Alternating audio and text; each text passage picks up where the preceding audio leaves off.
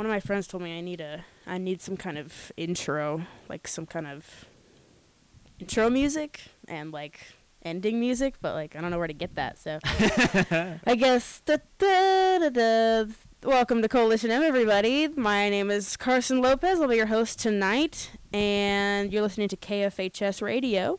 I have with me tonight. Would you like to introduce yourself, or would you like me to introduce you? Uh, I mean, I'm already here. So my name is Eli. Currently, Jarnot. I'm getting my name legally changed. So Cool. in cool. a month or two, it's gonna be Eli Barzeski. Eli Barzeski. Cool, cool. How long? How long until you finally get that officially done? Um, so done skis.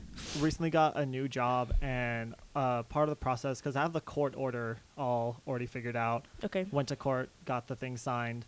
Uh, when you turn in uh, your social security card, you then like turn in your uh, photo ID, so like your license, your birth certificate. So then it's kind of like during that time frame, you like don't have any ID. Mhm. so and like usually when you get hired at jobs, they require like we need to scan in your Social photo ID and stuff like that. ID, yeah. Um, so probably like definitely over the summer, because then my moment of job transition will be done, so then Mhm. I can go back to like personal transition. Yeah. Cool. Well, I hope that they speed it up for you in in that regards. Yeah. So It's been Very- a long time yeah. coming. good. Well, I'm glad that you get to do that and that you get to call yourself officially what you like very very soon. That's very cool. So Eli, how have you been? Oh, I mean, I've been good. Uh, again, like just with like the job transition lately, um, just kind of like trying to challenge myself, not always be stuck doing the same thing. You know, Yeah. seeing what the next step in my life is. Yeah, uh, for sure. But things are now falling into place. Like I also got a new apartment. Uh, actually, I signed the lease today. Oh, good. Well, congratulations. deposit. Very cool. So moving to an actual like house, still renting it, but like going from an apartment to a house. So Yeah. like we're moving up in the world. Awesome. Cool. Are you still living with TJ? Yeah, I'm still living with TJ, Cool. and then uh, Drew is going to Drew. be our third roommate. You might have known he works at the Yeah, I know. Drew, yeah. yeah, Ginger. yeah. So cute. Both of them. Are, yeah, I know. Yes, Do you know both of Drew's them are- girlfriend? She's Hannah. also cute. So Hannah, oh, yeah, yeah, yeah. I she was my resident last year. Yeah. yeah. I know Hannah. Yeah. They're all Both great of them people. are super cute. Yes, indeed. indeed. Um, I hope they listen to this and are like super embarrassed. anyway, so I have brought my friend Eli on tonight, um, basically to just talk. Um, Eli is, I'll let you get into this more too. So Eli is very much a um, a mental health activist, LGBT activist. Um, has you know a lot to say on behalf of both of those things. You know, even combined. Um, and I I wanted to make sure that you got to speak a little bit on that. And also, I want to talk a little bit about social media. This is this has been a topic that's been recurring in my in my episodes lately when I have people on and we talk about because I think there's a lot to say about social media because I think it's its own world at this point. I think that it's got its own culture, its own like sub sub sub culture. You know, that's be that is uh, is this platform that is the internet, and so I really want to delve into that with you and and talk about you know things that people are sharing nowadays that you know 10 years ago 12 years ago when facebook was just becoming a thing you know this would have been unheard of. This would, nobody saw this coming. At least i hope not. Um, that would be terrible if someone saw this coming and then didn't do anything about it. But no i think the social media i think the social media's got some really great qualities and some really bad qualities but i think that those bad qualities have yielded are starting to yield some consequentially good things. I'll go more, more into that later but uh, eli talk to me about um, man i don't know what to start with Yeah, I know there's a lot to start with. Um, why, why don't you why don't you just tell why don't you just tell me about yourself or what is something that you want to talk about i'll let you i'll let you start that off Um, so I guess since uh, to keep us kind of like on topic, because there's a lot I could say about myself, but in terms of like the You can say mental whatever you want. health activism mm-hmm. kind of thing, uh, how that kind of started. Is uh, so I have PTSD, Mhm. and it's not through uh, like military service. It was from a domestic occurrence. Um, it was through sexual assault, rape, uh, through multiple men, um, and for the longest time, I just like kept inside. I didn't talk about it, and so then the PTSD started to develop from that. And it did get to a point. Um, at first, I never saw myself actually being so open about it and talking about it with people and like being an advocate for it. At first, I just kind of started really diving into it and like trying to figure it out just for my own sake because I was like waking up from nightmares, like it was you know getting in the way of my personal life, and then you do kind of realize how personal bleeds into professional, how personal bleeds into like community aspects and stuff like that. Um, and then whether it was like in the workplace, whether it was in classrooms, whether it was just like with my friendships or relationships with other people, it just kind of made me think there's just a lot that people aren't aware of. Mhm. Um, and you hear it a lot, not just like with PTSD, but like with depression, with anxiety. Uh, going like 10 years ago, 12 years ago, mental health was just kind of a stigma where like people didn't want to talk about it because it's an uncomfortable conversation to have. Mhm. You know, you have to be vulnerable. Um, and through my life, I've just kind of realized I have no problem with public speaking. And I thought, I have this voice. I actually have, you know, some personal experience, um, as well as because I, it's not just with personal experience. In my free time, I will read like mental health articles, learn about like uh, treatments for PTSD. Like recently, within the last two, three years, um, a country in Europe, it's either Sweden or Switzerland. I remember there was an SW in it, uh, but they recently got approved to like start using LSD um, and controlled dosages like help uh, through PTSD. So if I can help like raise awareness or something and like facilitate those kind of difficult questions, Mhm. then I'm gonna do it. You know? Yeah, I'm gonna do it. Good. Well, could you talk to me a little bit about, if you're comfortable talking about this, of course. Um, so, a lot of times when we're having these conversations about things like sexual assault or, or harassment, something like that, it's usually, typically, in terms of women and what they're experiencing. So, can you speak a little bit to, um, what not necessarily what the difference is just because you're a man, but just have you experienced any kind of like I don't know eyebrow raises because of the fact that you're a man and that and that you will talk about being sexually assaulted? You know. Yeah, I think it's uh, not only is it because I'm a man, but I'm also identified as a gay man. Um, Mhm. So then it just kind of like blurs the lines a little bit more. Okay. Um, Eh, what do you mean? because it's like in America we do have like this toxic masculinity kind of issue and to where um you know as a man I should have been stronger I should have been able to like fend off the other person Mm-hmm. and then also even if it did happen I should be able to just like not get like let it have such an emotional effect on me Mm-hmm. you know, just like, uh, you know, just man up, like kind of get over it kind of thing. Um, and then even just like being able to talk about it, because growing up, it was just like, are you bleeding? Like if I if I try to talk to my dad about anything that ever happened, it's like, well, like, are you bleeding right now? Like, do you need to go to the hospital right now? And I'm like, well, no. And it's like, well, then you're fine. So Oh, it's just wow. like, okay, cool.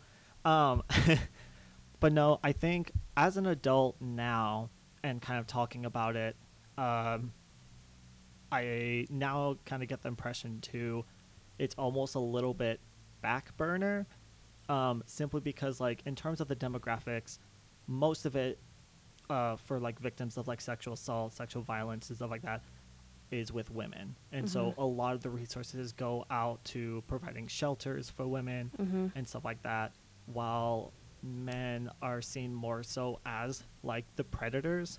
You're right. Um, so it's kind of, in terms of overall resources, it's there's just not as much made available to us, which is like, it's fine and it's not because my thing is like I don't ever want to take away resources or take away from the voice of you know female victims and stuff like that. I just wish to like add to that. Like let's focus on what happens with women as well as men, Yeah. not to like separate, but just to bring together. Yeah, that's interesting that you bring that up because I was just thinking, you know, there's got to be. l- We know there are just there's there are less resources out there for men, in terms of homelessness, in terms of assault, in terms of harassment, and just general, you know, counseling. Not that it's not there f- for counseling in particular, but it's just.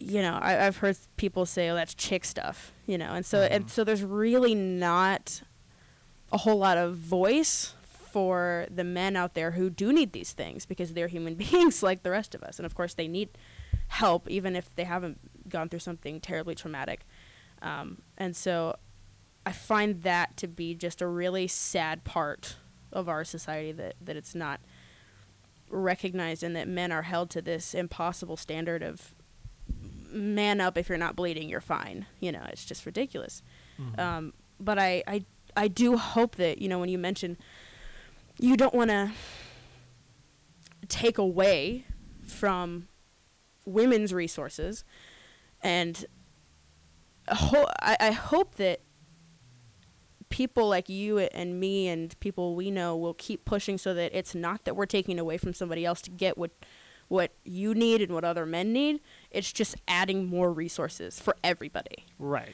so that it's more inclusive and so that that way when you are including men and their experiences too you know more about the issue you know when when women start talking about um, you know experience with abuse or being in a domestic relationship that's violent um, we know more about those relationships then. Like we know red flags you know? We we know what to look for. We know what we know what to look for in a friend if it's happening to her and things like that. And so i know that once men start being taken seriously in that aspect we're to know more about it. We're to know more about the situations. We're to know more about how it affects the person. We're to know more about how to help victims of violence of any kind like that and, and we'll know more about the people who commit these acts so that they can get help you know Mhm. but I,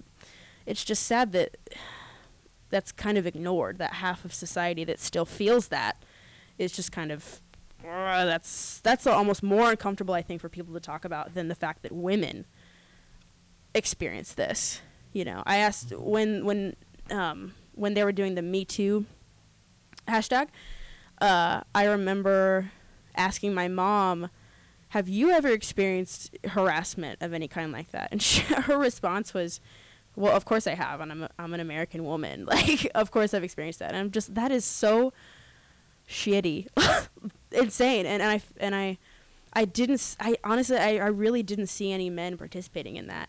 And that doesn't mean they weren't. It's just that I didn't see it. But, you know, I hope that, I hope that we can keep pushing toward a, a society that's willing to listen to that to that side of things. Yeah. You know. and I think like with the Me Too movement, it was, and again, because I've actually had this conversation with some other people. Actually, it was probably a week ago about how during the Me Too movement, they did kind of put a lot of focus and emphasis on you know the female victims and Mhm. stuff like that, and like you heard it in Hollywood how like a lot Yep. of these like big name figures were being called out, Mhm. which is fine if they are doing it, then call them out for it Mhm. like go for it um but the fact of like it did feel at times a little bit exclusionary where it Mhm. was just like we are going to listen to the female's voice on this right now and yet when there were like possible instances where like a male voice could have been featured it was kind of put to back burner Yeah. which in my eyes is kind of like it could have been so easy though to just had like equal platform for both as opposed to just like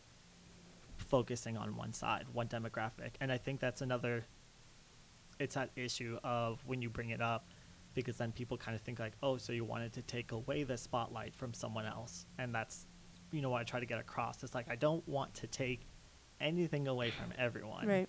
I just want there to be like there's different ways to work around um, getting you know both voices to be heard.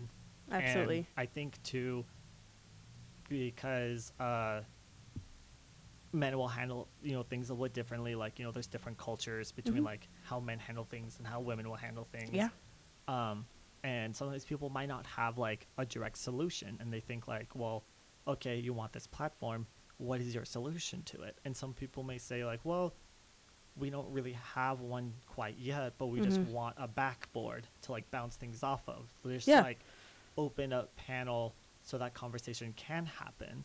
Because one thing I think is so like wild and crazy is like on Facebook and social media, I'll hear these stories about um, if girls are at a gym or if they're in a bar and they see another girl that's like potentially being harassed or something like that, they won't even know the woman and they'll go over and be like, "Oh, hey, girlfriend, like, what's going on? Like, I need to go to the restroom. Do you want to come with?" Or like, "Hey, like, are you almost?" Uh, if it's like at a gym, it's like, "Hey, I'm almost done with my workout. Are you almost done?" Mm-hmm. and it's like there's this unspoken rule of like you can just that like camaraderie Mhm. you know just be like hey it's easy for me to interject into this Mhm. which is something amazing and it's like yeah.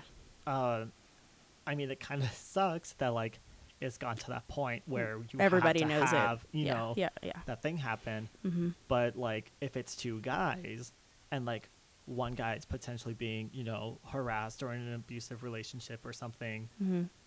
what are the other guys gonna do? Because Mhm. there is that mentality of just like, oh, I'm too manly, like I don't want to deal with it, or I just Mhm. want to have some beers and like Mm-hmm. not even talk about feelings. Um, but like if we had a platform, if we had enough discussions where bros could go up to bros and be like, Mhm. oh hey, like, do you want to like watch the game or some shit like that, or like talk about sports, or you know, find like the male alternative, I guess, to kind of like what women would do in that situation.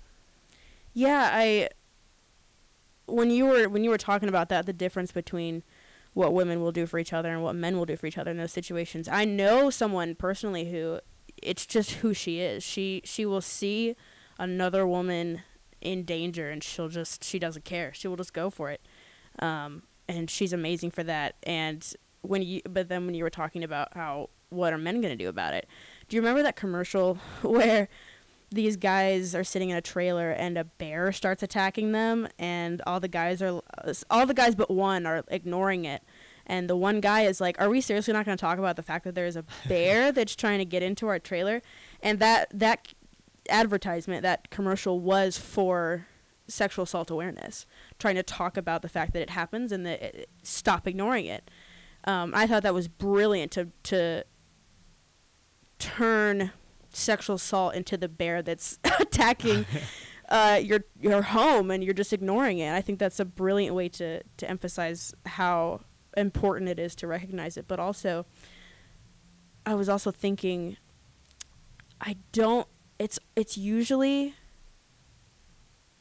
like with the you ever see those commercials on the movie channel where it's like no more she was drunk he was drunk no more excuses um, there's only one thing that I need before having sex, and that's consent from her.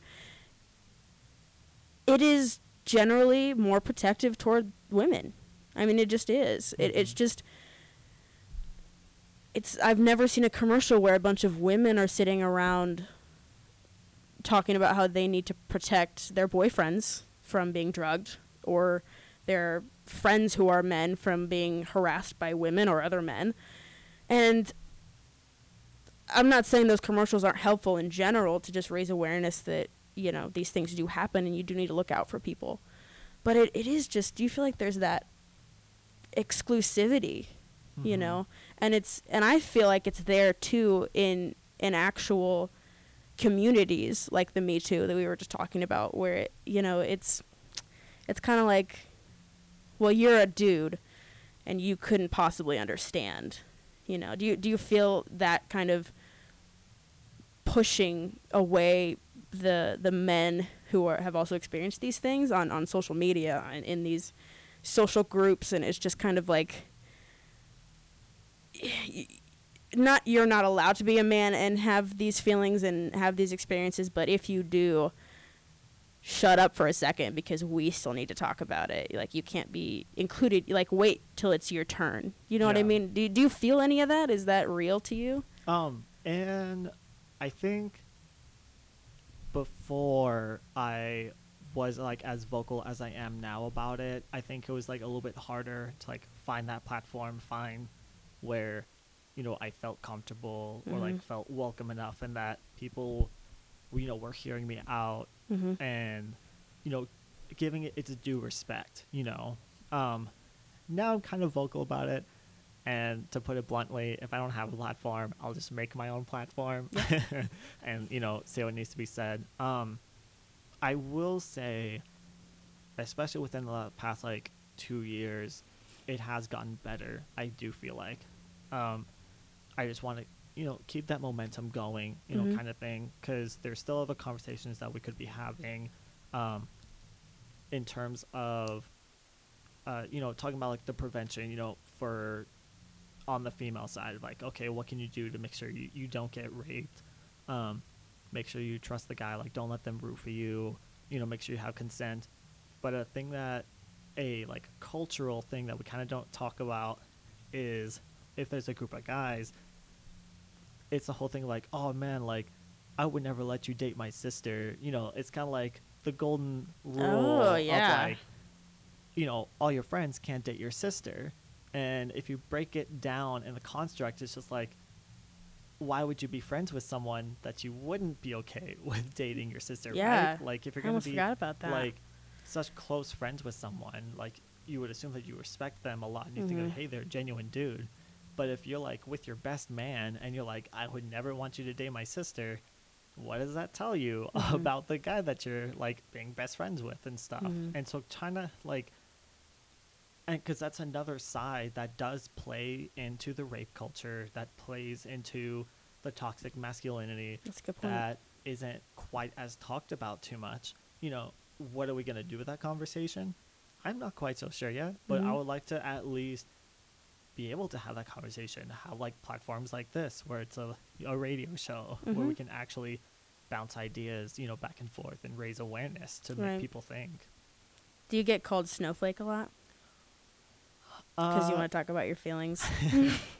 Um, personally, I've never been called a snowflake. No one's actually like come up to me and said it. Um, but I mean, probably people out there may think that I'm a snowflake. Mhm. Um, I don't know. I feel like people that kind of gear more towards like the liberal side Mhm. probably get called snowflake a bit more. Sure. Um, and I kind of consider myself probably actually more moderate because there are some issues like when it comes like mental health and the LGBTQ community. I am probably like leaning more towards the liberal side, yeah. but then also on my Facebook, uh, there's other things um, in terms of like with welfare and sometimes like with immigration. I like surprise some friends with some more conservative views, so I feel like I kind of blend in a little bit. So that's great. I love that. That's something that I've that I've been talking to people about more, especially in this format too, is the problem with the left essentially and how far it's going and how far it's it's gone so far.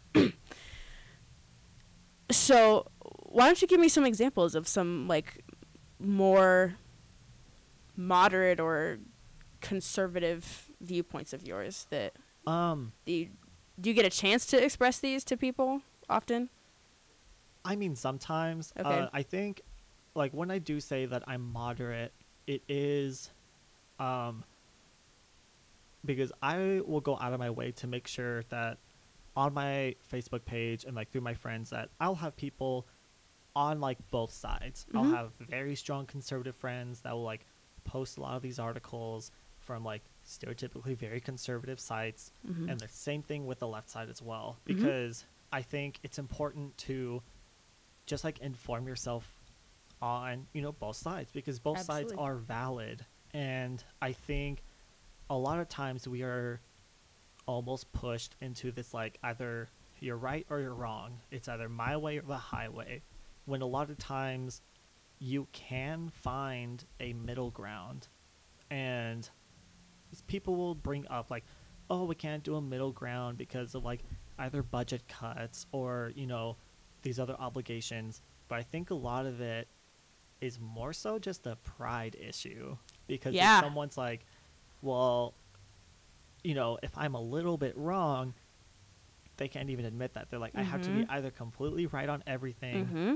or completely wrong. And I'm like, no, like, because sometimes I'll bring up, like, there's an article I've read, um, like with the, it was actually recently, well, not recently, it was like two weeks ago.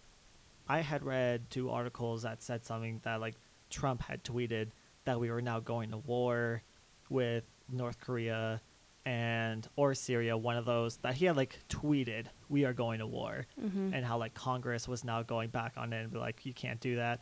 And I had read it, you know, from some articles, so I brought up some friends, and I was just like, "Did you hear this? Like, this is is this real? Like, what is going on?" And they said like, "No, Eli, like that didn't actually happen. That's not true." And you know, there was that point of just like, "Wow, I just look like an idiot," because I was all fired up. I was like, Yeah. "We're gonna talk about this. Why are we at war right now? Like, what is happening?" And they're like, "No, Eli." That did not happen. Mhm. So you know, it's an awkward moment. I was like, "Oh, well, I'm an idiot. I'm gonna go be quiet for a couple seconds Mhm. now." But like, I think that is a lot of a fear that people have is like they don't want to be wrong, but like being wrong doesn't equate you're a bad person, Yeah. and like to be uncomfortable is for personal growth. So Mhm. Yeah, you are speaking my language, Eli. Truly. um, I, and I'd like to add to that that just because you end up being wrong in a situation about something that didn't really happen and you thought happened, or something that you think is the right way to go about it, and then someone convinces you that actually there's a better way to go about it. I, I don't. I think being wrong doesn't mean that you're an idiot hmm and it doesn't mean it doesn't necessarily mean either that the other person's right because you could both very well be wrong you know it just Right. it just means that you were wrong that's all it means and i understand the fear of embarrassing ourselves especially in front of or even to someone we disagree with um, because then that threatens who you are for some reason it just it feels like if i'm talking to I don't know, a Christian about the Bible or something, and, and they help me realize something that I've been looking at wrong. It feels like a threat to my atheism, but it's truly not. It's really just it's really just more helpful than Mhm. anything when when somebody can open me up to to looking at a certain way. It doesn't it makes me a better thinker in the future, you know? And so I think that I think that social media in particular has played a very detrimental role to people's egos. And I don't mean as in like it hurts their egos. I think it inflates the ego and makes it harder on the person to deal with when they are wrong and they know that they're wrong. I mean, I've sat someone down here um, before and and we were on the same side. I mean, we were both we are both liberal but I mean, I got eye rolls from this person. I got I got into an argument with this person over really nothing. Nothing. It wasn't a, it wasn't even it wasn't even important to the whole subject we were talking about. It was something real little. Real little Eli that this person could not get over and it was it was more about being right i feel like than it was about conti- just progressing in the conversation and and i think that a lot of that comes from social media do you agree with that do you think that I think like depending on the social media platform because uh, I've heard how Twitter is probably one of like the most positive social media platforms and Facebook is the most negative. really And Okay. um, I think it's because in Facebook, it is easier to kind of like put yourself in a like small circle or like in a kind of comfort zone. Like Mhm. it's easier to negate uh, negative views or if like people you don't like, you can block them. You can change like some preference settings on like in terms of like ads or like what you want to see. hmm Um, while with Twitter, if you start hashtagging something, like it's just a whole other spectrum that they're playing there, and so Mhm. it's Okay. a little bit harder. I feel like to keep yourself in like this bubble where everything comforts you, um, as opposed to Twitter. But like with Twitter, because it's so open, you open yourself. You know, you can to a lot of like negative feedback, but Mhm. you also open yourself up to a lot of positive. You're just like more open. You have more uh, stimuli, I guess, in a way. While Facebook, once you've like established yourself in a certain way, like blocked, you know, these certain people, your news feed becomes this like constant, like self-feeding monster kind of in a way. Which is why I'll make an effort. Like I have people, you know, that are friends on Facebook. Are all of them legitimately friends? Are all them people I like? Hey, like I'll definitely go to the bar, grab a drink with you. Probably not. I Mhm. kind of do see it as though like I have actually met this person though. Like I have had an interaction with them, and whether sometimes you know they're pretty chill, they just post funny memes, you know, irrelevant things, or they will be posting like conservative, liberal, moderate, you know, political articles and stuff like that. So I just kind of use it as a way to get me out of my comfort zone, to make sure that I'm not just gonna stay stagnant, stay in the same mindset. Um, you know, constantly learn, stay active, uh, especially like during elections and stuff like that. Like it's strong to vote, Mm-hmm. so inform yourself on the issues. You know, see like all sides of it. So, Right. Yeah. How do you decide what you're gonna put what you're gonna put out there? Whether it's on do you do you have a different logic with that when it comes to Twitter versus Facebook, or is it kind of the same Um, same deal for I you? I think it's generally the same. Uh, I now like if I'm gonna be like posting about um, whether it's like mental health or something in the LGBTQ community, I have noticed recently I make it a little bit less personal, and instead of saying like, "Hey, this is something that like I was going through, we should talk about this," Mhm. um, if I see an article that like I relate to or something, I'm like, "Oh, hey, like." this is I think something that people should be aware. Or if like I heard something in the news, um, I try to keep it uh, more grander scale, I guess. So Mhm. that way it's not just like, oh, Eli's talking about himself again, kind of thing.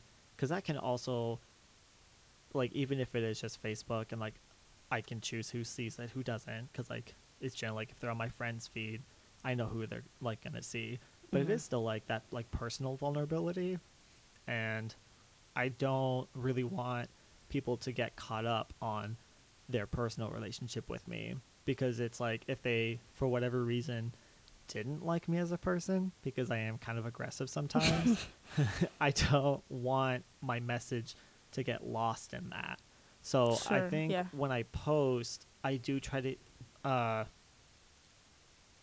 I don't want to say like a neutral kind of like viewpoint towards it, but I do try to stick with, you know, some facts. Maybe I'll throw in some like witty hashtag in there as well, Mhm. but just kind of keep it straightforward, keep it simple, get straight to the point. Not really like super long statuses that can be like super vague and like hitting all these points, you know, all Mhm. this way and that.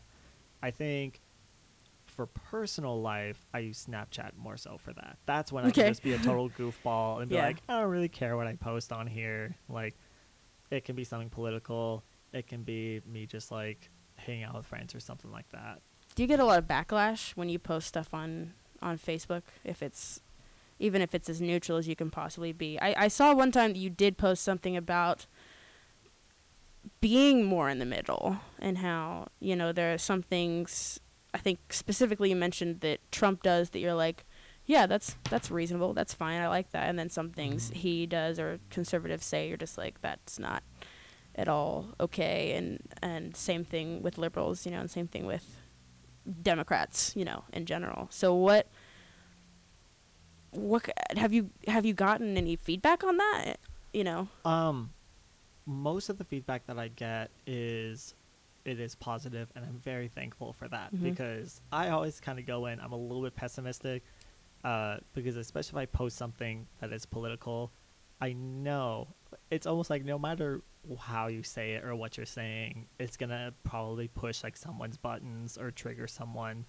Um, so, but most of the uh, feedback I get is that it's just kind of generally positive though, Mhm. because I do always try to make a fact and make a point out of it to like say, you know, if I'm gonna like bash one side or something, you know, like if the left side was like going way far out, like you know, I'll bash them, I'll call them out on it, like, hey, this is kind of extreme, like, hold up, but then I will still be more than happy to like call out the right side as well, you know. So Mhm. it's just kind of like, um, I think if people like keep up with my posts, then they will see how like okay, yeah, Eli's like, you know, in the middle ground. He's gonna say it as it is for both sides. If it is someone kind of new that I like met not too long ago, sometimes it gets a little bit shaky with them because then they'll Mhm. comment and be like, well, "What do you think about this? Like, what about the left side?" And see what they're doing. And I'm just like, "Oh, honey." I hate both sides. Yeah. So like don't Yeah. get it wrong, you know, on this one post. Um but I don't know. Uh I guess the worst negative feedback I've gotten is probably just like some people blocked me. But if someone ever did come up and like asked me about it though and said like, Hey, I don't really agree like with your Mhm. standpoint on this. Like why did you think this? Um I will usually try to switch that to then like on Messenger or something, just because I also don't want drama on my wall. Yeah. because that's like once you start getting so many people in Uh-huh. involved, it's just kind of a bit much. So I'll just use to like let's continue this conversation on Messenger. Like I still want to have a conversation with you, Yeah. like you know, for growth and stuff like that. But I also just don't want too much drama on Sure. my Facebook wall. Yeah, I- I love that you do that as well because I I do that. Uh, well, now more days I'll just if I know them and I know that they're here, I'll just bring them on the show because I want people to hear the interaction. I want them to know how there. Here's one way to do it, you know. But I think that that's something not a lot of people. You can't see it. You can't see the the message that you know you send to to somebody else who commented on a post they don't see that they see the comment section Mhm. and so i think people have gotten into this mentality on social media where they think that it's kind of just a dumping ground for the worst things you have to say about the other side of the political spectrum of the you know ideological spectrum religious affiliation spectrum whatever i think that because people aren't seeing the person and the conversations that some people like you and me initiate instead of hashing it out on the comment section Pe- Mhm. people think that it's okay to troll yeah. basically The message can definitely get lost and Yeah. misconstrued. So yeah it is uh, wild um and so yeah i just i wanted to know like how do you how do you decide what to even put out there you know because there is such a risk now of being i think sometimes purposefully misinterpreted and you know misunderstood as to what you were actually saying versus what somebody can deliberately twist into making you sound at its worst homophobic or racist or sexist whatever um, do you see that a lot on maybe not on yours i know that you, you don't get a whole lot of negative feedback but do you see that it's been it's been referred to as um, the outrage brigade, brigade the outrage brigade is the new term for for people who it's kind of like social justice warrior Yeah. um, that term's changed a lot too. I don't know if you know anything about. I know I know what it if what it first meant. It was first like an insult from conservatives, I think, about um, toward you know liberal snowflakes, and then liberals adopted it and were like, yeah, absolutely, I fight for social justice, and now it's become more of a not an insult, but just a way to categorize a subgroup of liberals who troll I on Facebook.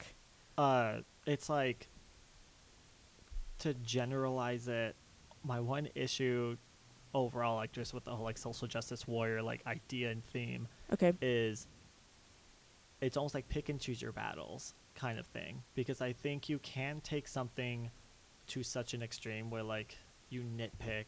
And again, like this is just the interpretation like I've gotten Yeah. from, you know, what I've seen, what I, my personal interactions have been Yeah, go ahead. but it's almost like you know little things every microaggression every minor thing like if there is a problem they will talk about it they'll hash it out like 100% and i think that can one definitely like burn people out a lot for sure.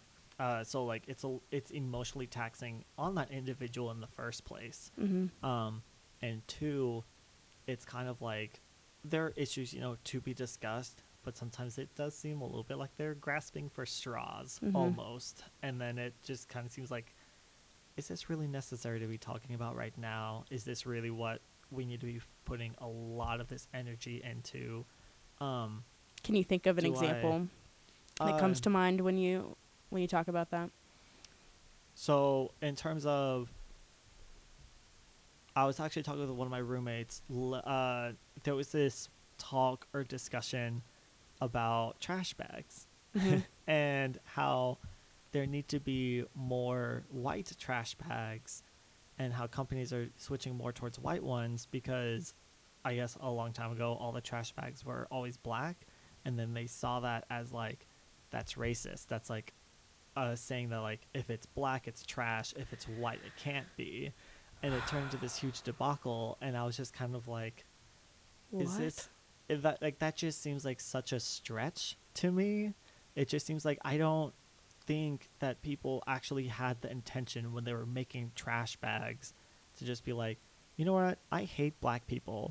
So like we're gonna make this product that has a lot of trash and you know what would be the greatest kicker.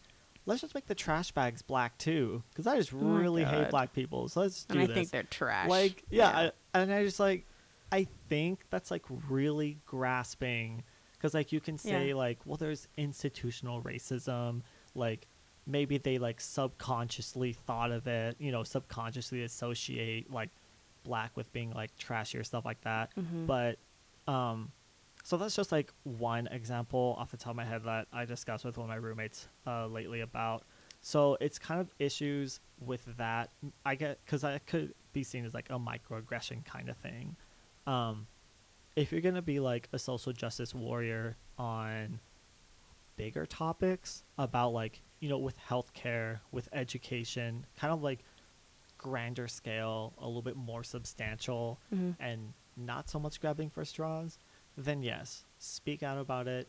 Still be respectful. Hear all sides out, you know. Mhm. But if you want to focus your energy on that, by all means, go for it.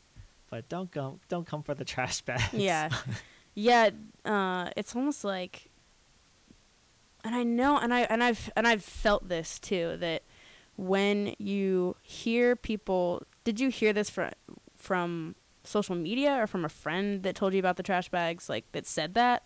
Um, my roommate uh first brought it up because he was asking me about it. Um, because I think I was like, "We're just taking out the trash," and he Mhm. said, "Hey, did you hear about this?" Because we just do that a lot, anyways. Like sometimes I'll would have like read an article earlier in the day or something, and so I'll be like, "Did you hear about this? Like, what's going on?" You know. Um, and I, I mean, I looked in a little bit into it. I don't know when it got started or when like this decision was made. So, have I done like full on in depth internet research? No, I haven't. Um, I it was just mainly the conversation I had with him.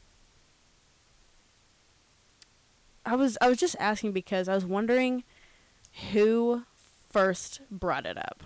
Because if it's somebody who's if it was somebody and I- haven't heard of that so I really don't know anything about that. I've never heard that before but it doesn't surprise me. Um, I was wondering if if that person was either black or Hispanic or Afro American or Afro Hispanic because it's almost like if it's someone even if it's like LGBT if if someone from the LGBT community brings up something that's even if it's not completely obvious at first that they're grasping at straws it's almost like you don't want to question it because if you do you'll be called racist homophobic sexist um, Nazi sympathizer Nazi apologist, whatever.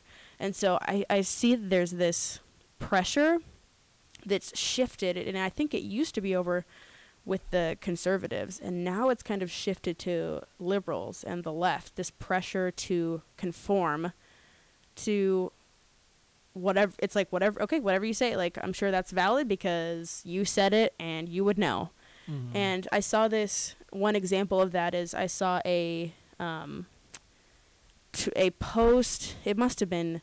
I don't. I don't use Twitter. I have one, but I just don't use it because I just I have Facebook. um, it was. It must have been a Twitter post that someone had screenshotted and then shared on Facebook, and it said that if someone is calling so- you out for something you said that they say is racist, homophobic, or sexist, you need to acknowledge that and then fix it.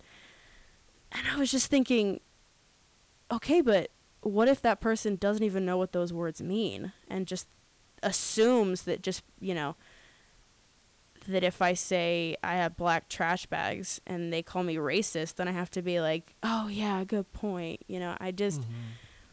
there's this new problem of we we want to I feel like liberals in general want to one of our values and you can gr- agree with this or not one of the part of being a liberal is that we value people's experiences individual experiences and we want people people's voices to be heard and we want diversity and we want inclusivity and we want intersectional and we want to validate people for who they are and how they feel about things. But I think that that's been taken advantage of a lot by people who honestly I don't think really care about these issues. I think they really are just miserable inside and need something to I, I mean I think they're just like the the people on the right who have chips on their shoulders because there's this new trend that's like if you want to question the logic behind somebody saying that something is racist, you have now become racist. You know, Mhm. do you do you see that? Do you agree with that at all? That that's that that's kind of what's been happening lately. Um, I definitely do see that, and so I'll have two points on that. Uh, one is that is kind of a reason why I consider myself a little bit more of a moderate because I do understand if you know the generalization is like conservative is do your own thing, no one else you know mess with it, and liberal is like no, you should like really take into consideration you know the community as a whole, how you're doing as well as your neighbor kind of thing. Mm-hmm. and you know being a moderate i feel like there is that balance. There is to a certain degree where it is just kind of like i should be able to pursue my own happiness do my own thing. Like if i want to collect rainwater at my place you know save some water i should be able to do that. But then at the same time it's like i also still believe it's important to make sure that like people in like lower income families or like if uh, a place is more racially black or like minority that they have the same resources and education as like predominantly white communities you Mhm. know? So like i still want the protection and to you know do my own thing pursue my own happiness. I want no one else to be happy with that too you know? So it's just you know kind of find the medium. So i do see that a lot of people just going so far in one direction. It's either all or nothing. And i'm like no it doesn't have to be all or Yeah. nothing. Yeah. and then the second point, um, I don't know if you heard a bit about the Mikado, the opera that was done here. This Mm-mm. so there What's was going on with that? um, some issues before it had actually aired or uh, was actually performed. Um, that it was racist towards like the Asian community, and how it was very like whitewashed over, and was making fun of the culture. And so I talked with some friends about it because there were discussions how the cast would all be wearing, uh, like for the wigs and costumes and stuff. Uh, one example, they would all have to have black hair because like if it's an Asian culture, there's not really like blonde or redheads, you know, stuff Mhm. like that. And some people were saying like that's almost like yellow face or you know black face, yellow face, white face, and kind of whitewashing it. And I was trying to discuss because like I do theater, and I was like, there is a way when you are portraying a character, you want to make it like realistic. Um, you can do like a funny character if you're doing like a melodrama, and so Mhm. like if you're gonna be the country drunkard, you know, you play into stereotypes. But then like even if you are a white actor that is playing as another race, you know, you can still portray that character in still a respectful way. Like you can go too far, or like if they were pushing back their eyes, you know, to look squinty, like really going into, um, you know, stereotypes. But I just think it's a wig. It's just Mhm. like if the person was a redhead, then like they would kind of stick out. I feel like if they're trying to play as like an Asian character. Um, but that was definitely a very difficult conversation for me because uh, having that discussion, there are some things that I said. I was like, wow, they're probably going to think I'm a racist after this. But what I appreciated out of the whole thing, though, was that we did have that discussion. Mhm. And for me personally, it did make me realize how, you know, because I was looking at it from the perspective of an actor, of someone that, you know, does theater. It's kind of like that whole you want to be able to portray the character as respectful and as true as possible. And so it could be sometimes miscommunication in terms of like you may think that like hey i'm doing this part justice i'm giving due credit where it is but then if the community looks in and says like hey you went too far like you have to take that you know into consideration. Sure. Yeah. and so, you know, I even learned a little bit out of it. Maybe, you know, I could say like there are some uh like mild I'm trying to figure out how I want to say it. Like I was racist in some of the thoughts that I was having in the ideology. You Mhm. know, was I full blown? No. But like if you had to categorize it, definitely probably leaned a little bit towards like, wow, Eli, you're not being really sensitive to this right now. hmm Um, so I mean, it was an awkward conversation, uh, but you know, I just talked it through. I was just like, I don't think I'm being that racist. You guys are as insensitive. Like, but let's talk about it. Let's go. Yeah. And after, you know, having them hear me out completely, you know, not like cutting off or generalizing, and hearing them out, I'm like, you know, I can actually see where you guys were coming from and why you thought this way. So Yeah. How did that conversation go?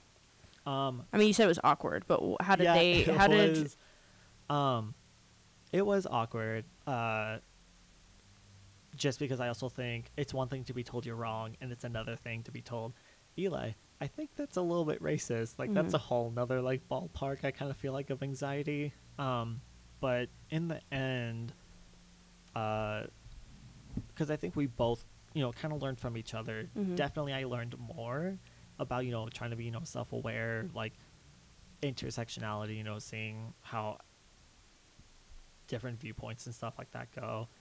Um, I mean, I thanked them first of all. I'm just like, I know this is a very like awkward conversation, but I wanted to have it. I wanted Mhm. to learn. I wanted to like fully see where they were coming from. So afterwards, I thanked them like, hey, like thank you for even having this conversation with me.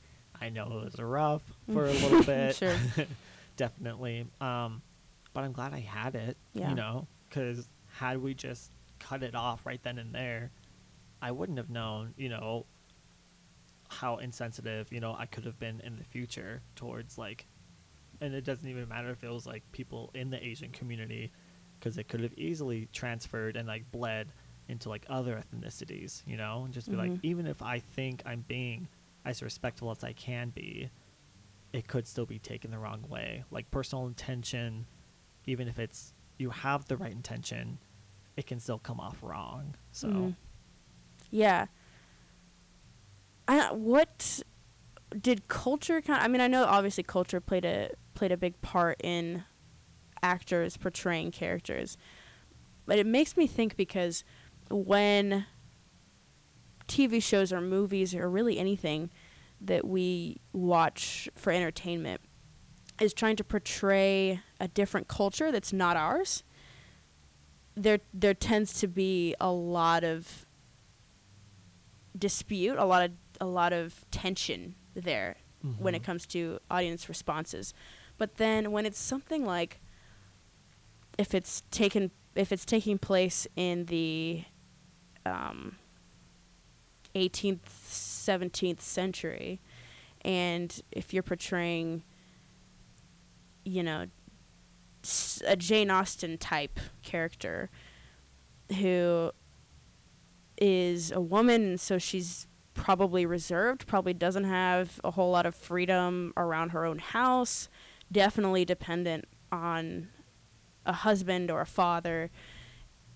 It's not challenged because we know that that's how it was, but nobody's going to say that's sexist because obviously it's sexist. Mm-hmm. And so it makes me think about sometimes when when these problems come from how people are portrayed. I do think that sometimes it's not fair to the culture when it's when it's something like for example w- black hair when it when it comes to Hispanics, you know, most Hispanics are naturally dark-haired. And that's okay. Not all of them are Mm-hmm. but sometimes I think that if if it's not delivered right, you can really m- mess with the audience. Not mess with the audience, but you, you really get a lot of backlash, a lot of backfire if you don't deliver it right. And so if you're I don't know, and it's never. I hope it would never be that petty that somebody would would would be angry that all the Hispanics in a movie have black hair.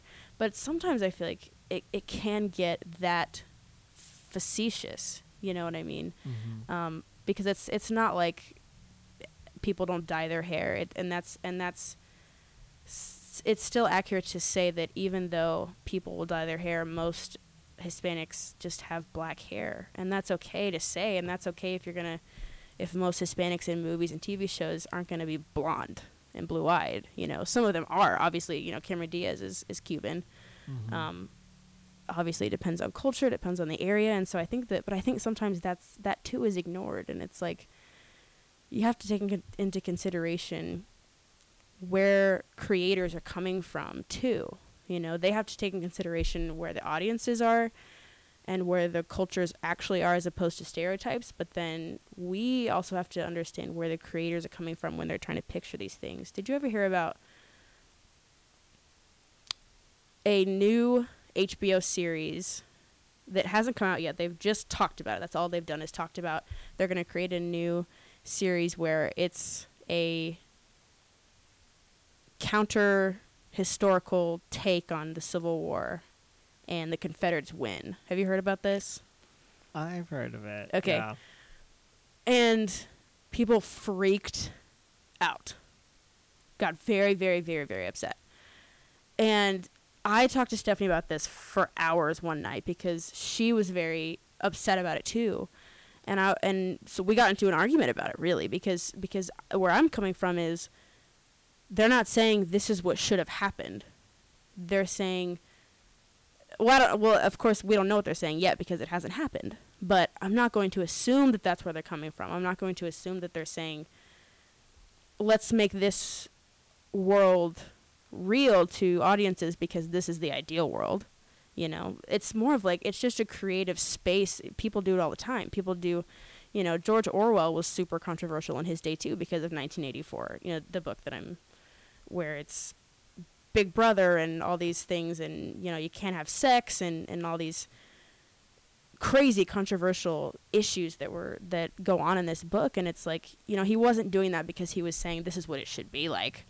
He was Mhm. saying he was it, he was taking us on a journey to that space and trying to get us to think and acknowledge where we are now and that that could be a real possibility if you really consider it you know so what did you think about about that when that announcement came out when you heard people talking about it what was going through through your mind at that time Um, I think, and it's not really like just with this specific, you know, series because there have been similar. Uh, sometimes like just with TV shows, I would just do like a flashback scenario or Mhm. something like that. Um, but I think just generally, when these kinds of topics are brought up, it is something that is going to make people uncomfortable, and so I'll, it's gonna get like you know a lot of backlash.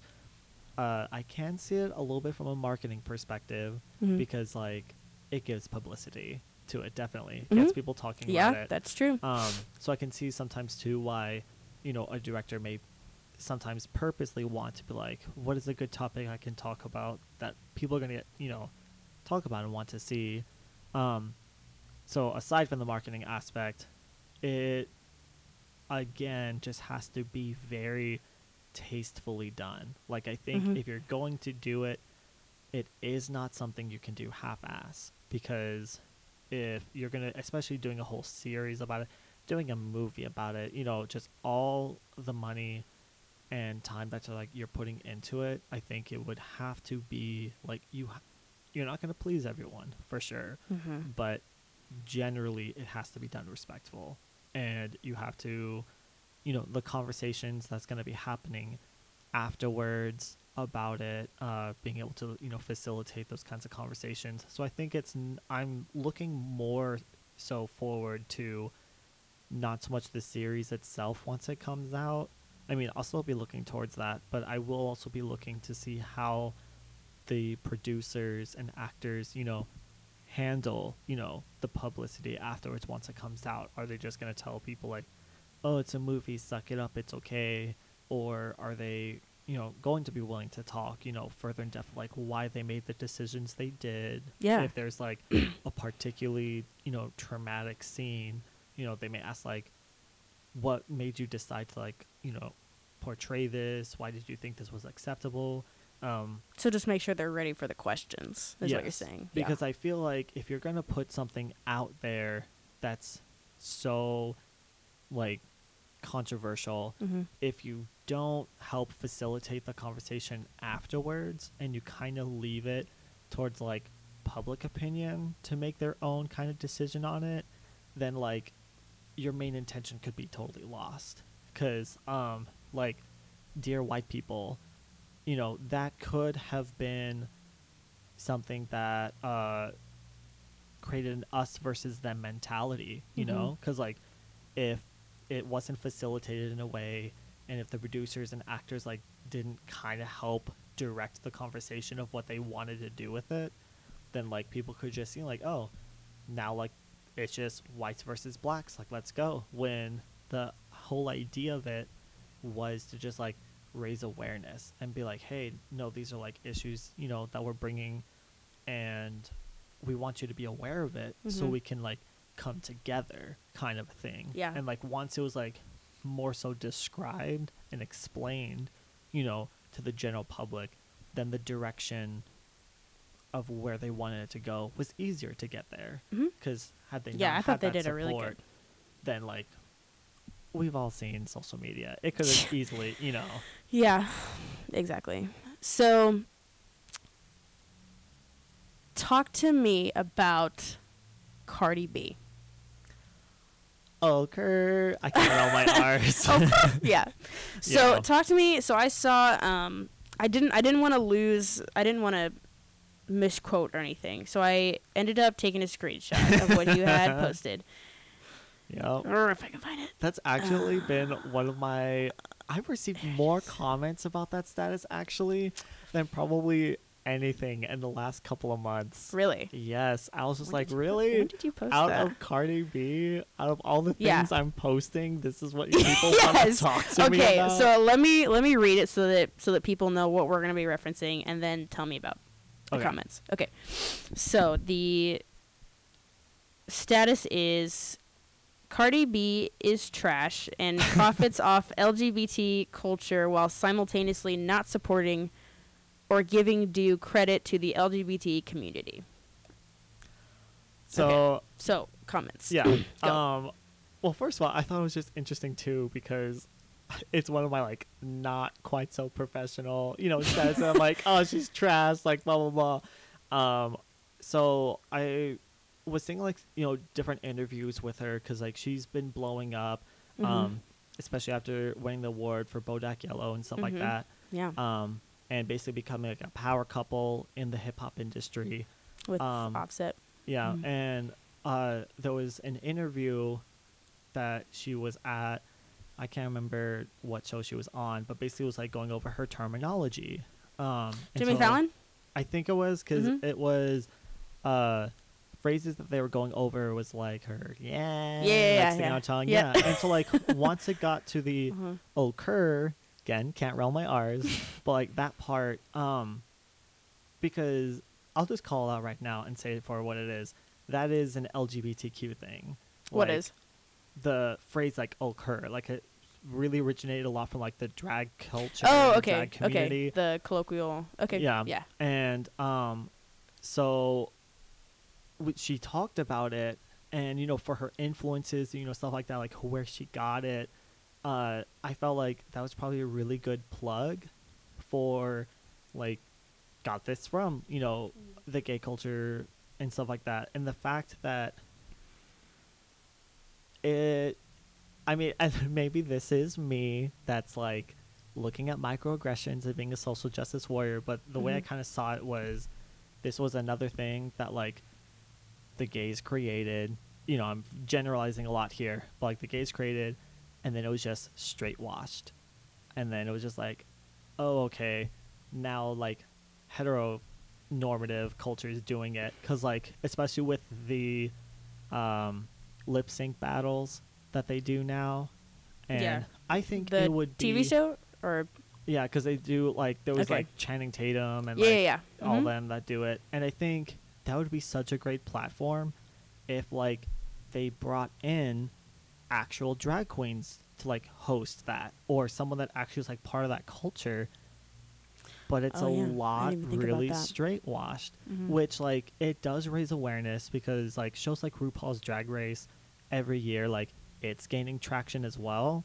But you know I just kind of see these little things where it's just getting straight washed so I was a little bit salty about that I was like it could have been so easy to say like even if she said like oh you know when I'm hanging out with like the queens at the club or something like that like some kind of phrase not just to be like oh this is all me I came up with it Mhm. I'm super original for it. I was just like, okay, honey, Mhm. like give credit where it's due. Um, and so you know, seeing some other like interviews that she had done, there was an issue too where, uh, Offset had like called someone a faggot or like had used that language, and Cardi was like defending him. He called someone a faggot. Uh, I mean, this was a couple months ago, so I'm not totally fresh, but I do know that like I didn't really look so much of like what the situation with Offset was. Okay. I was more so looking at like Cardi B's like reaction to it. okay. Um, so basically, there was the word faggot involved in a Mhm. derogatory way towards like people in the LGBTQ community, and so Cardi B was like defending him, saying like, "Well, I don't know what's wrong with you gays. Like, you guys get offended at everything. You should just like let us know ahead of time, like what's okay and what's not okay to say, Mhm. and like you know, don't come for my man kind of thing." And the way it was just like such an attack and such of like a making us look bad like we were the ones that like being snowflakes and we all should have like calmed down when it was just like okay i understand your man is getting attacked like that's Mhm. kind of cool but it just was not very tasteful Mhm. and afterwards even after the whole thing there wasn't like a genuine apology i just kind of feel like it was just left as is and just like Okay. well i'm gonna take this side fuck the other side like i don't care if you think i'm offensive which like does kind of portray into the image she is trying to make anyways where it's Yeah. like you know she doesn't care about the other side so you know i can kind of see where she's coming from and publicists may be like okay you know building this image but it's just leaving a not so great taste in my mouth let me tell you Yeah. so um when it comes to like her actual like music talent or whatever i'm kind of indifferent like congrats to her Mhm. you know i don't have anything against her talent i'm not going to say oh she doesn't know what she's doing i just kind of feel like with the platform that she's had so far Mhm. especially since she's been blowing up so much lately i just don't uh, yeah bad taste Sure. not living for it Yeah. So that phrase that sh- that f- the phrase that you first started talking about, um, that she got that she got from from Queens or just from LGBT community. it general? would uh because i believe it like started with the drag like community because that's Okay. kind of a lot of the slang like yes honey Mhm. um just uh, a lot of the lingo pretty much originates from drag it then bleeds into the rest of the community like Mhm. with the the gays the lesbians Mhm. um and then from that point it then bleeds into you know straight culture Mhm. um the joke is always like white girls get everything from their gay best friends you know Mhm. and like i do also like challenge that stereotype sometimes but this is again just me like generalizing the general flow Sure. So, did she? Did I? I don't remember if she was. I remember when she was talking about to Jimmy Fallon. I don't recall her saying that that's where she got it from. So did somebody else say that that's where she got it from, or like did she say that that that's that she was hanging out with with queens and then Oh. learned it from them? no or- she didn't i think i was saying that as like an example of what she could have said there was pretty Right. much like uh because i think at some point he was asked like where did you come up with all of these like phrases and stuff like that Right. and there was just she's like oh i'm just at a club like doing my own thing um Mhm. and like no reference towards like the lgbtq community when right. just like well, right. Well, so my so my question that? is, how do we know that's where she got it? well where else would she have gotten it from Well, so if you I mean, we can go back and back into we can start with the queens, but then even before the queens, drag queens. I feel like I should say that so that everybody knows. that I'm not talking about like royalty. I think everyone mostly knows that I'm talking about drag queens. I'm pretty sure it also comes from the minority community, so black the black community, Hispanic community. It's it's a colloquial it's it's like kind of its own colloquial culture there is that I think it, it actually originated from black communities and African American communities and African communities and Afro Hispanic and Hispanic communities. I think that that's where it started, and then you have Hispanic and black queens, drag queens. Um, I don't think they get mentioned enough, honestly, but so you know we can we can go back and who said it first but i'm wondering where this i mean like ownership of of these words comes from you know because even if even if let's say it did start you know we draw that line it started with the qu- with drag queens you know why is it i want to know why it's so offensive that cardi b does not say directly it was them because like what if she didn't get it from them because she is from the bronx mm-hmm. and she is Afro-Hispanic. She's Dominican, and part of part of why Cardi B is such a big deal. And I, I honestly, I think she's personally, I think she's real goofy. Like I think she's, I think she's hilarious and silly, and I think she knows that.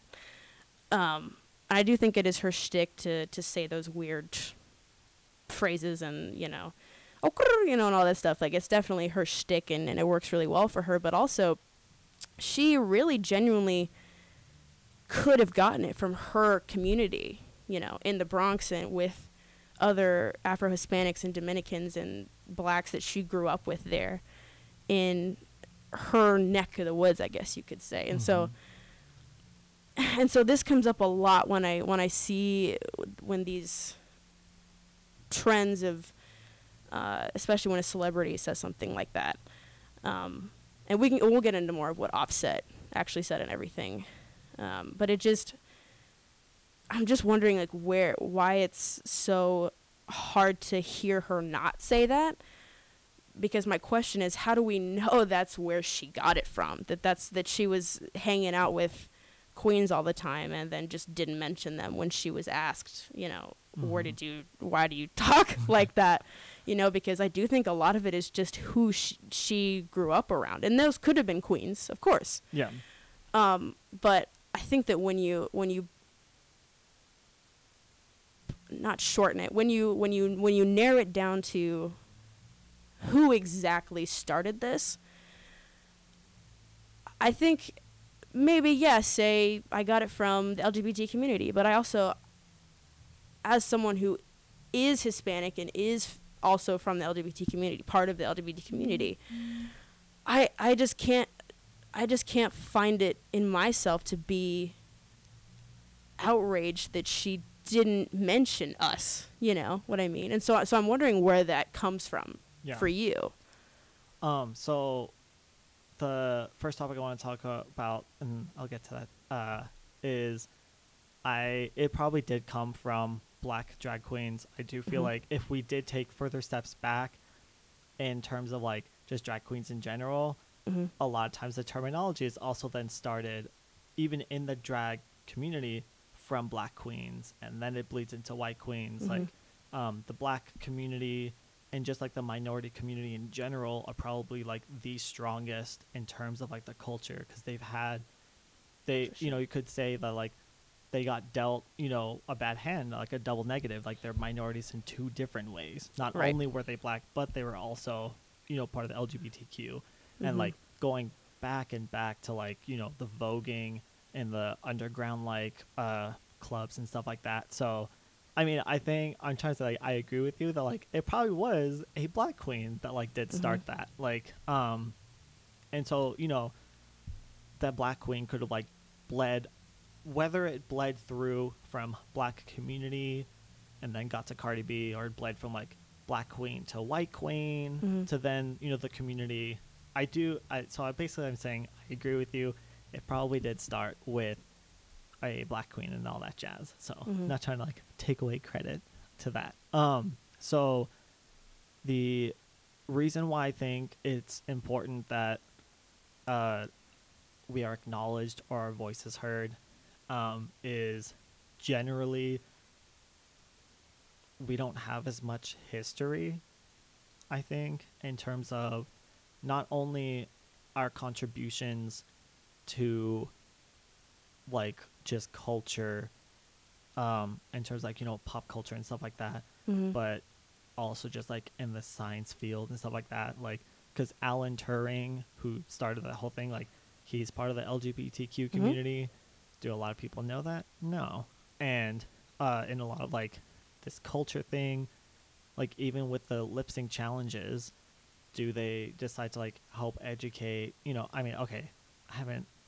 Don't quote me on this entirely, okay. but like, because I just see like clips that get shared on Facebook, so I just Mhm. kind of see the performances. But it's like of lip sync battle. of the lip sync Okay. battles. Yeah. Um, are they doing much to like raise awareness or contribute? You know, to where they kind of got their influences from. Mhm. I'm not really sure. Um, it's just kind of if, because in the moment, yes, it's probably not that big of a deal. Like, Mhm. Uh, if you're in a group project or something, um, and then someone asks like the team leader like who did what, and if they Mhm. say like oh I did this all on my own, like in the moment, yes, it's probably not that big of a deal. Mhm. But then when it kind of seems like this constant, where a lot of times you're contributing a lot to it, and yet you're still not given that due credit, um, because then it just kind of seems like our voice is in a way being like muffled or hidden. Um, other things in my mind that I relate to, like when our voices isn't being heard, like with the U.S. Census, Mhm. um, a lot of times in terms of like getting resources available uh, for like LGBTQ youth, like homeless shelters or stuff like that. One of the things they say is like, well, there's not enough statistics on it. Like, how many people is this really going to affect? How much is this? Mhm. And so that's why like the U.S. Census was such a big deal when it's like they going back and forth. It's like we are gonna ask like, you know, people to like self-identify, you know, if they're straight, if they're gay, or they're not, and looks like they're not gonna do it again. And so like that's a chance for like our voice to be heard, for us to become like more validated. Mhm. Um, I mean, still overall, I would say that we've been moving forward because like marriage was a huge thing for us, you know. So I don't want to say like mm, like a total negative Nancy, like oh man, like nothing is going good for us and like all this other stuff. I just want us to just still be aware and like see these little things so that way they don't continue to grow. If that kind of makes sense. Yeah, so is what you're saying that it's it's just about the recognizing that we're a thing Yes. in general. Okay. I agree that is something that needs to be addressed, for sure. I do agree that the LGBT community needs that representation, whether it's in Hollywood or in film, you know, cinematic industry or in journalism or news politically especially and when it comes to people like alan turing um, the guy who made the the first computer and dis- and figured out the nazi code and basically helped us win world war ii absolutely people should know about that. And they should absolutely know about that that he was gay because he was hounded for it and eventually committed suicide because he was so harassed for it and so ma- isolated even though he w- basically helped win World War II. But when it comes to, to Cardi B making funny noises, I I just think it's such a small. If it's an offense at all, I think it's just so small to to worry about Cardi B making silly noises and not saying where she got those silly noises from, you know, and I, I, I so I understand the recognition part and, and that that's important to it should be important to everybody. I mean, but it's more like it would be different to me if she were using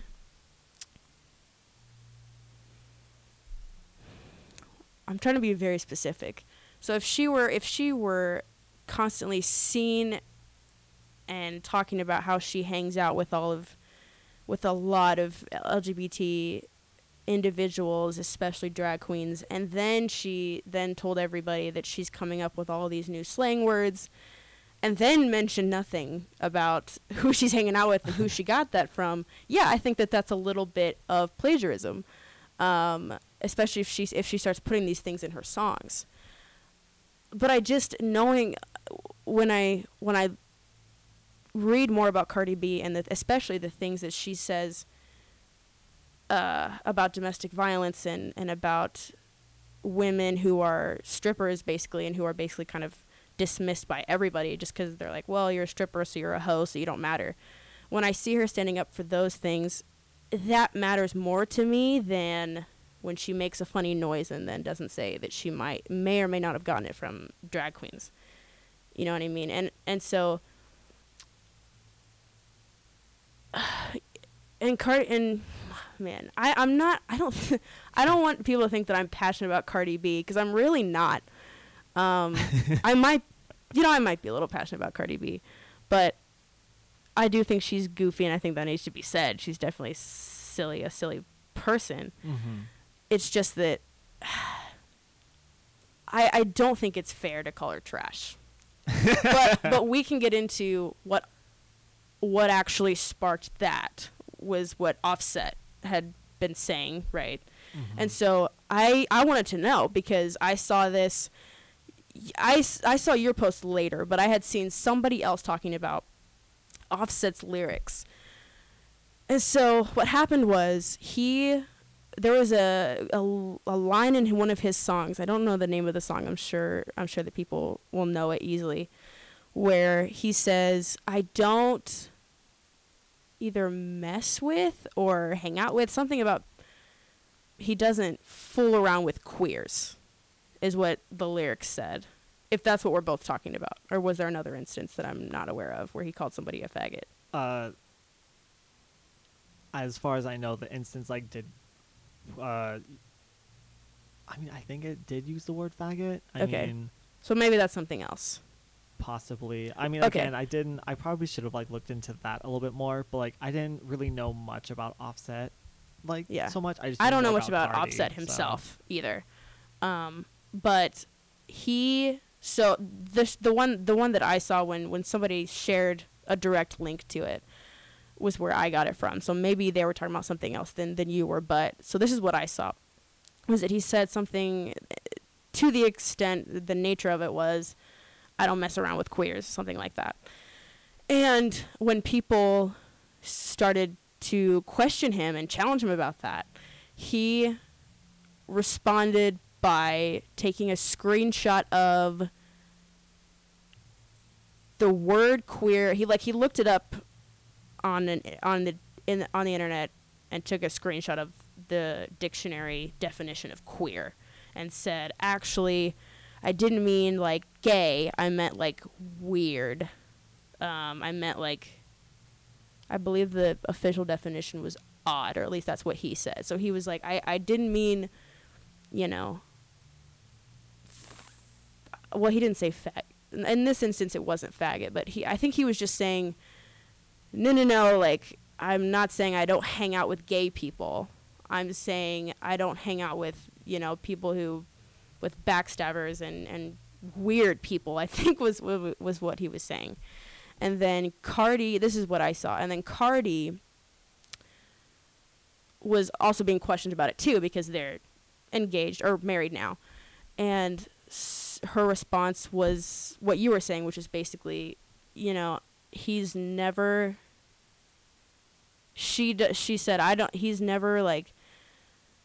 Not he's never purposefully not been friends with gay people. He's never treated them differently. Like if you guys you know, we didn't know that call that queer was a bad word, basically. And then the LGBT response to that was, why do we have to educate you on queer? Um, and so, what I got from that was Offset used the word queer, and in a in a song lyric, and people went nuts, and maybe righteously so, because it does sound like he's saying, I don't. I don't mess with queers. You know, it sounds like he's saying, I don't want to be friends with you because you're a queer, because you're gay. Mm-hmm. And then, but then when I, I saw him responding to it and saying, that's not what I meant.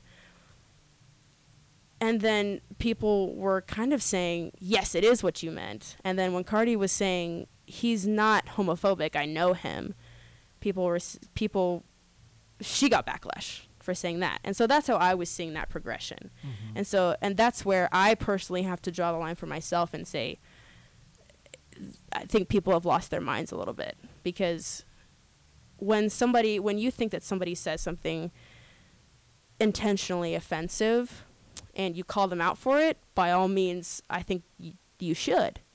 But when they explain to you then what they actually meant, take their word for it you know Mhm. because because when when you then say that's not what you meant then you're speaking for the person and you're not listening anymore do you know what i mean Yeah.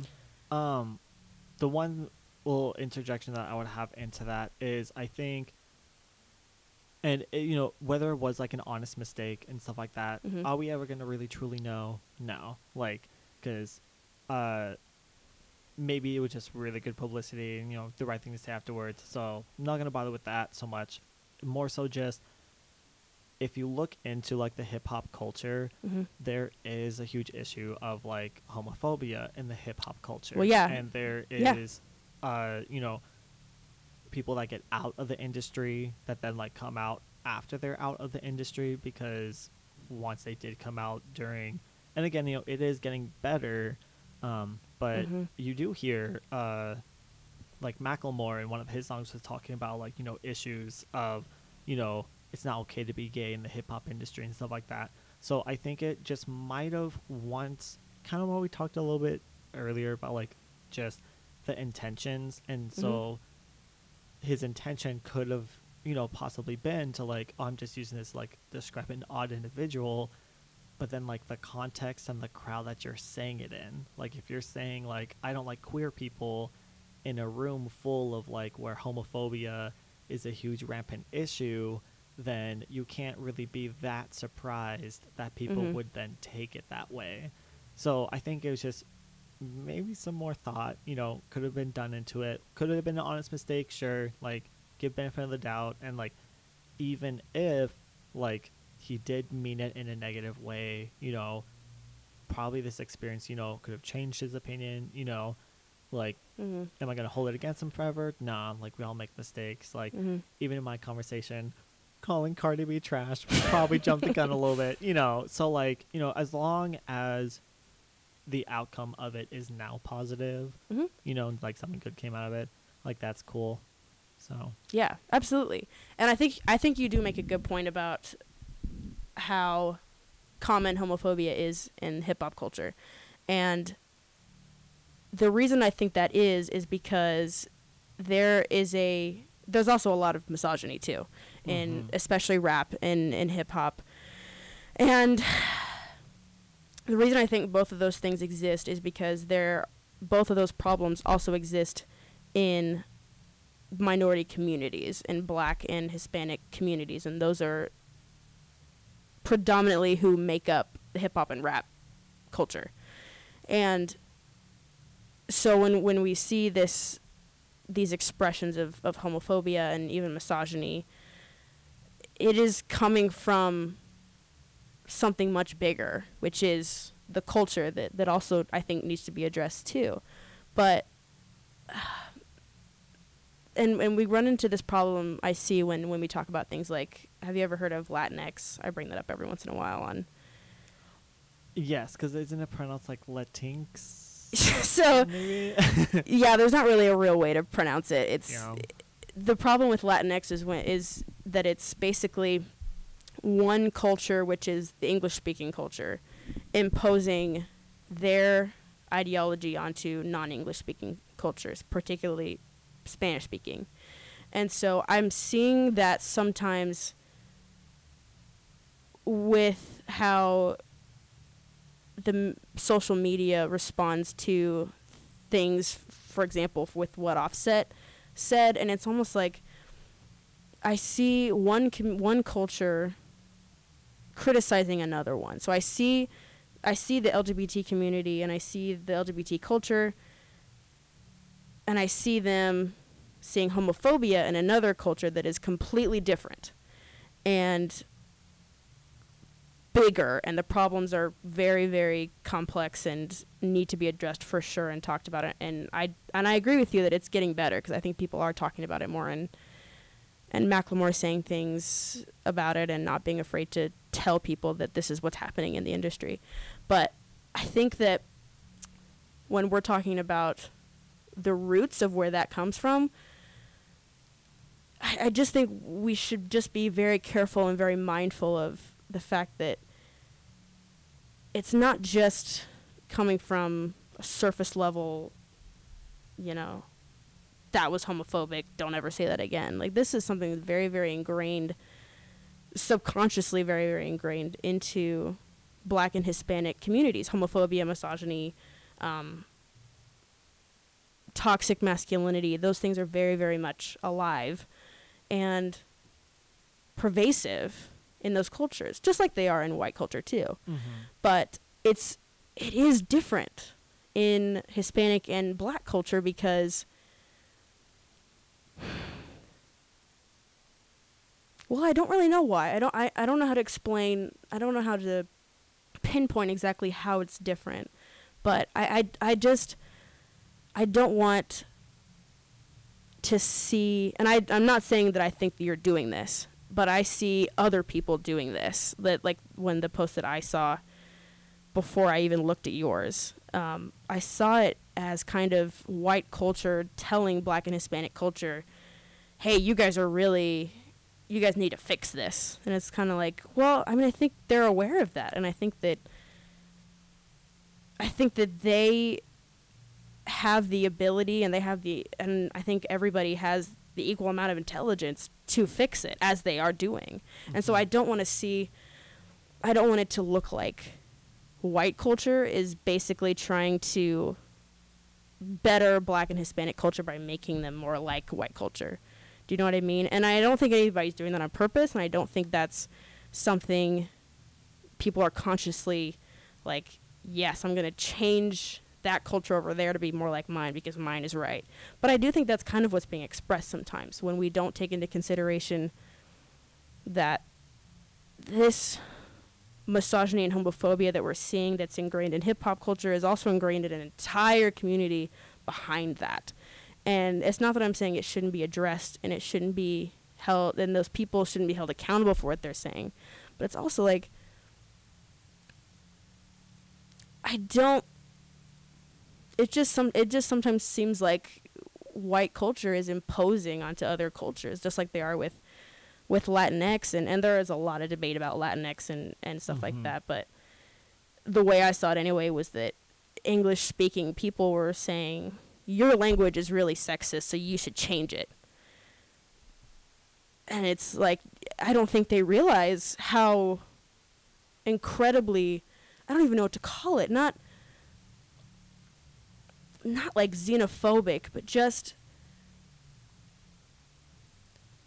I don't know what the right word is for it. It's it's it was just so ugh, like cringe, Mm-hmm. you know, be- because it's almost I, I I was really I'm still even when I think about it when I talk about it it gets just gets me so riled up because it's like you can't, you just can't tell people how to talk. You just can't change a language based on your culture because that's not yours to screw with. You know what I'm Mhm. saying? Yeah. And so, yeah, go ahead and what do you have to say to all that? I said a lot. So No, it's all good. Um, I think it is kind of like, you know, in terms of like pushing, you know, our personal cultures and stuff like that.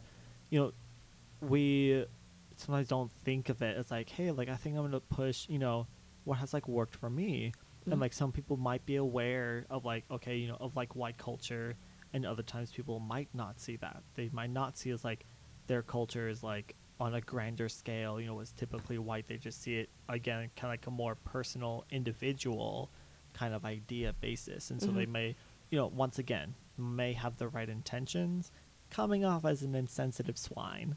I, I do So, think like- people I do think people mostly have the right intention. I want to Yeah. make that clear. I don't think that I don't think that anybody's consciously saying we need to save these savages from their archaic ways. But sometimes that is what it's uh, doing is is this, you know, that complex of that kind of Columbus complex of oh we have to save these people from their old gods basically Yeah. you know and at the same in the same breath I do think misogyny and homophobia is are both big problems in Hispanic and black communities I think it's also prevalent even in like, uh, at least of the whole LGBTQ, just with the G, like just in the gay community. oh yeah oh yeah Homophobia Absolutely. in terms of like toxic masculinity.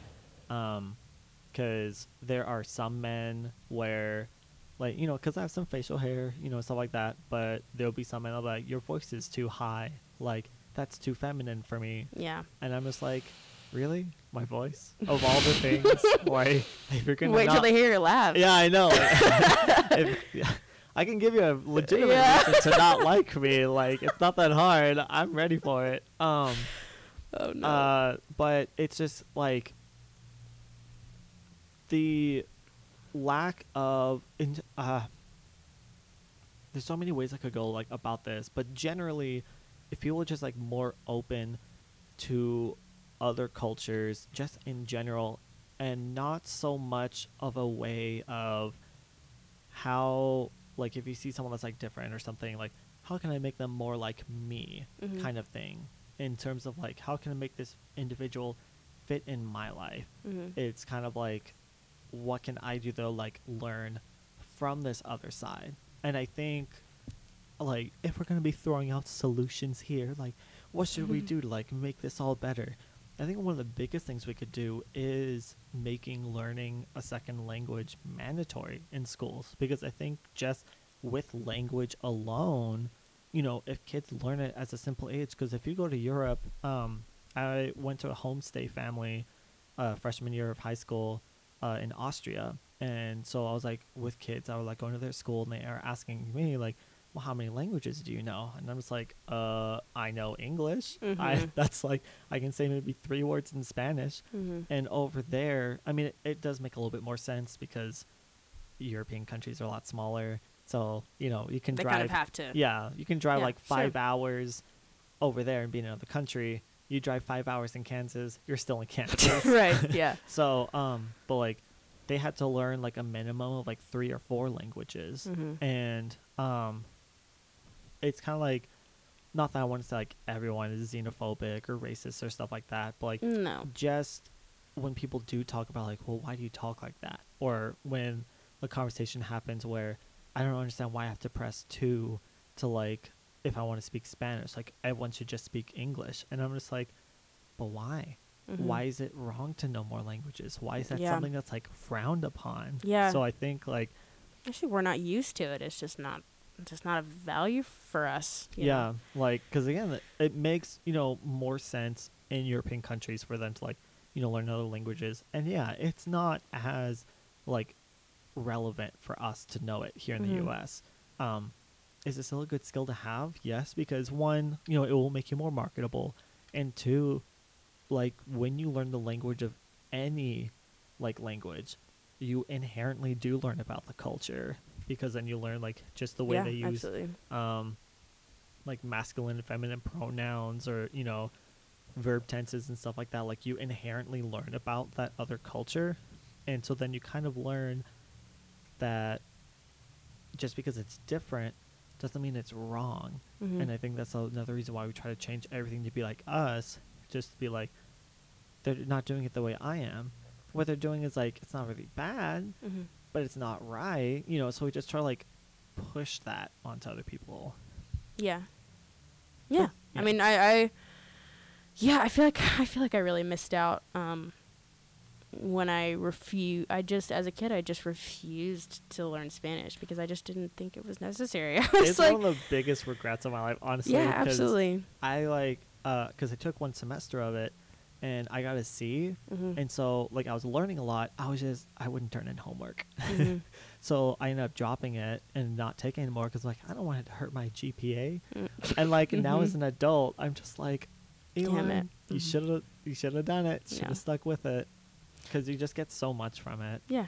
But so what do you think about, you know, about the things that I was saying in terms of sexism and homophobia in in the hip hop and, and the larger black and Hispanic communities and, and how that might have played or bled into Offset and or Cardi B. I really don't I really don't think either one of them is homophobic, especially Mhm. because I know Cardi B's from the Bronx and I know she must have been surrounded by drag queens and LGBT peop- individuals just everywhere she goes, honestly. Um, I don't know about Offset, but you know, I'd like to believe that when she says her husband is not homophobic, that he really is not. So, what do you what do you think about what I had to say in term in terms of that? How does Um, that I think settle with you? I mean, yes, things are always getting better. Mhm. Um,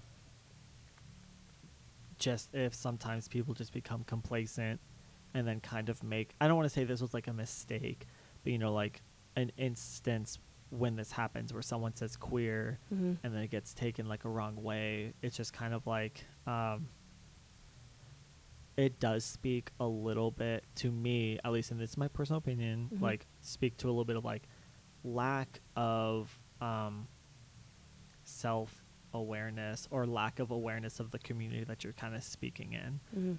and how it's and again you can like go one way or the other you could you know pinpoint every little thing every microaggression and be like hey is this okay is this okay is this not okay um, and then just being like opposite and like we've done our job we're good we can like do whatever i'm confident in it i think it's just constantly being aware um, and do I still think there needs to be work in the hip hop industry? I do. Uh, but do I think that change is happening? Yes. Mhm. Um, we'll definitely be seeing it a lot more, you know, in the coming years. Um, even with, because I think even with, in terms of sexism, I think sexism has gone a lot better, more so in terms of um, like strong female rappers or just like uh, female members of the hip hop community. I feel like are now seen more so in the light of being a strong woman, Mhm. not just a like, oh look, it's a slut that's rapping. Like Mhm. that's cool. Um, so in kind of their of like, own people now. they are their own people now. their own label and their own yeah. Yeah. Well, I feel like kind of from the male side, they will still have in a lot of their videos like the backup dancer chick with Mhm. barely half a thong on. And, you yeah, know, yeah, that stuff is still present in like Cardi B's stuff. There's still a lot of a lot of kind of woman on woman competition, you know, which is which is normal I think in some senses, you know, men will still talk about it in their songs even if they're not rappers too, competition with other guys and bad Mhm. friends and, and all that stuff. But I, yeah, I do think there's always going to be that presence of misogyny in, in even the women's songs, at least for now. you know. Yeah. But I agree. I, I do think it's getting better, and I especially because Cardi B, a an Afro Hispanic rapper, can come out and and defend against her black husband. He's not homophobic, you know, and so it when 10 20 years ago it if he wasn't homophobic it, w- it would have been flipped you know it would have been like of Mhm. course he's homophobic like we don't we don't mess with queers you know like it would have been so so different. Like she would not be defending that. She would probably be standing next to it if if that's really what he was meaning to say at the time. And so yeah. yeah i think it is changing. So we are on the right path. absolutely. Just yeah. gotta Good keep us deal. on that path. yes. Yes that would be helpful. Well any last comments or, or questions or anything you want to talk about? Um Uh, well, just thank you for allowing me to be on this show. It's been great. I yeah absolutely For future reference, be more careful of who I call trash. yeah don't mess with cardi yeah, though don't mess Car- with cardi can't do it. you know Um, I, I think i i think i made a mistake i am definitely passionate about cardi b i don't i don't know what happened hey man. but i love her Yeah. like, yeah so but thank you for coming on and talking to me about this and i hope that you share this with everybody so they can listen to you to talk about things you love to talk about yeah, definitely. and I definitely had fun, and I hope people listening will have fun. Um, and so yeah, I Shameless self plug. Follow me on Instagram as Eli So Humble. Um, that's an an amazing oxymoron, but you know, we- you don't question it. Yeah. Uh, Snapchat is Eli So Fly with two Y's at the end because I'm cool. Uh, as much as I talk about Twitter, I'm not on there that much. Um, but yeah, hashtag love yourself. Hashtag you are worth it. And if you haven't showered or ate yet today, there is still time to do it, and you'll feel so much better for doing it because you are worth it. Woohoo! So, Cool. Thank you, Eli. This has been Coalition M on KFHS Radio. I'm your host, Carson Lopez. We'll see you guys next time.